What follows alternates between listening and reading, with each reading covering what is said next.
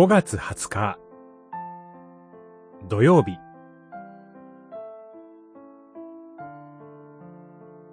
私はひたすら神の言葉により頼みます。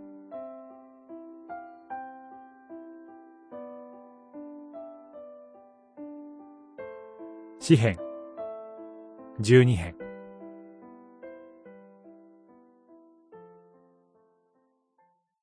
主は言われます。虐げに苦しむ者と、うめいている貧しい者のために、今、私は立ち上がり、彼らが喘ぎ望む救いを与えよう。十二編、六節。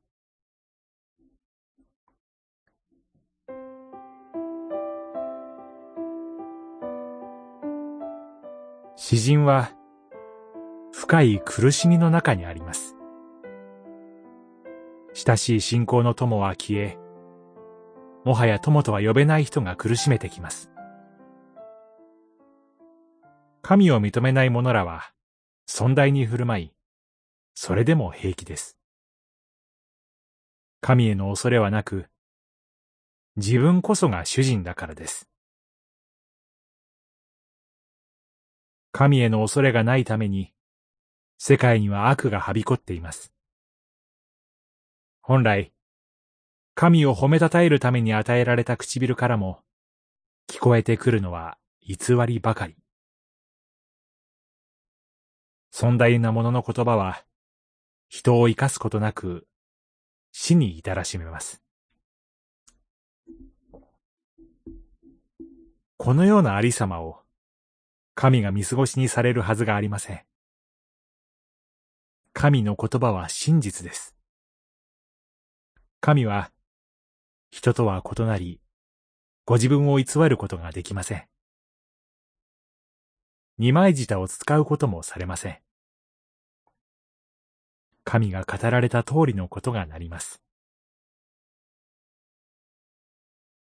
私たちは、苦難においても、神の真実の言葉により頼むだけです。そこには、誠に憩いがあります。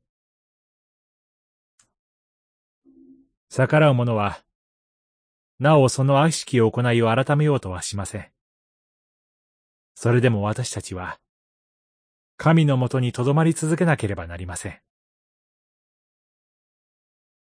私たちは、神の言葉の真実によって救いを得るからです。御言葉に対して、アーメンと唱えましょう。